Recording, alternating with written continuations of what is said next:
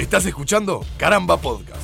Podés encontrar más episodios en carambapodcast.com o seguirnos en Twitter e Instagram, arroba carambapodcast.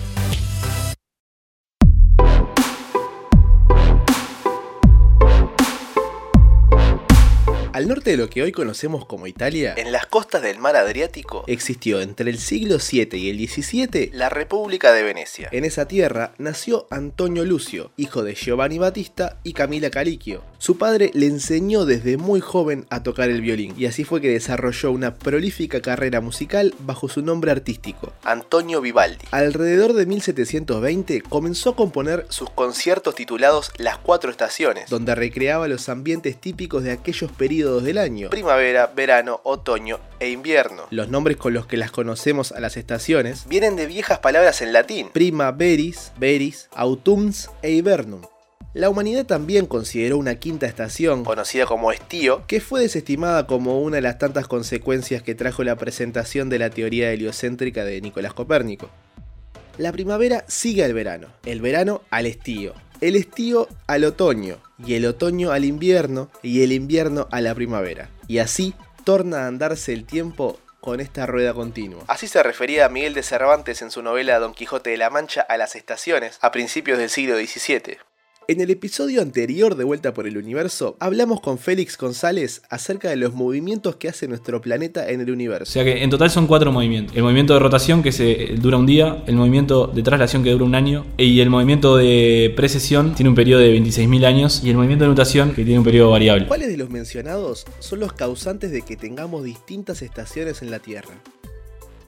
Bueno, de todos esos movimientos que mencionaba Félix, el que más relacionado está con los cambios de estaciones es la traslación, Daniel Fernández, observador del Observatorio Astronómico de Montevideo. pero no es la causante real de que haya estaciones en los diferentes hemisferios de la Tierra, sino que es la inclinación del eje de rotación de la Tierra.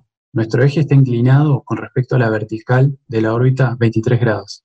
Entonces, cuando estamos de un lado del Sol, en el hemisferio norte, van a recibir los rayos más directos que el hemisferio sur. Entonces, seis meses después, los rayos van a incidir más directamente sobre el otro hemisferio. Esto hace que se generen cambios en la temperatura y en la forma en la que el Sol incide sobre esa superficie. A largo plazo, en todo un año, genera ciertos momentos en donde va a haber más calor que en otros.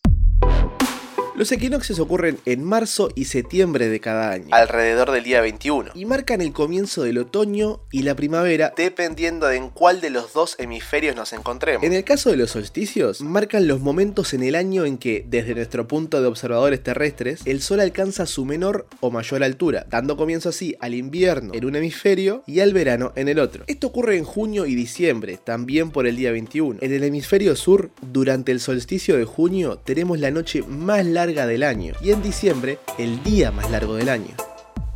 Hay una composición fotográfica muy recurrente que hemos visto bastante en redes sociales, que es el ejercicio de tomarle una foto al sol en cada día del año y después montarlo, que, que- después se termina viendo como una, desde nuestra perspectiva obviamente, al sol como formar como una especie de ocho. Sí, exactamente. Ese tipo de fotografías se llaman analemas y la idea es sacar una imagen siempre a la misma hora, tomando como referencia algún otro objeto, que puede ser un árbol o un edificio, para eh, tener un punto de, comparación.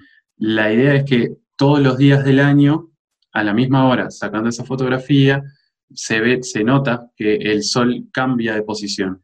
Esto genera una figura, una figura muy parecida a un 8, y para Uruguay se demuestra que en el punto más alto de ese 8, donde el Sol llega a la máxima altura, estamos hablando de un solsticio, que es el solsticio de Capricornio de diciembre. Y en el punto más bajo de ese 8, estamos hablando del solsticio de Cáncer, que se encuentra más o menos a fines de junio.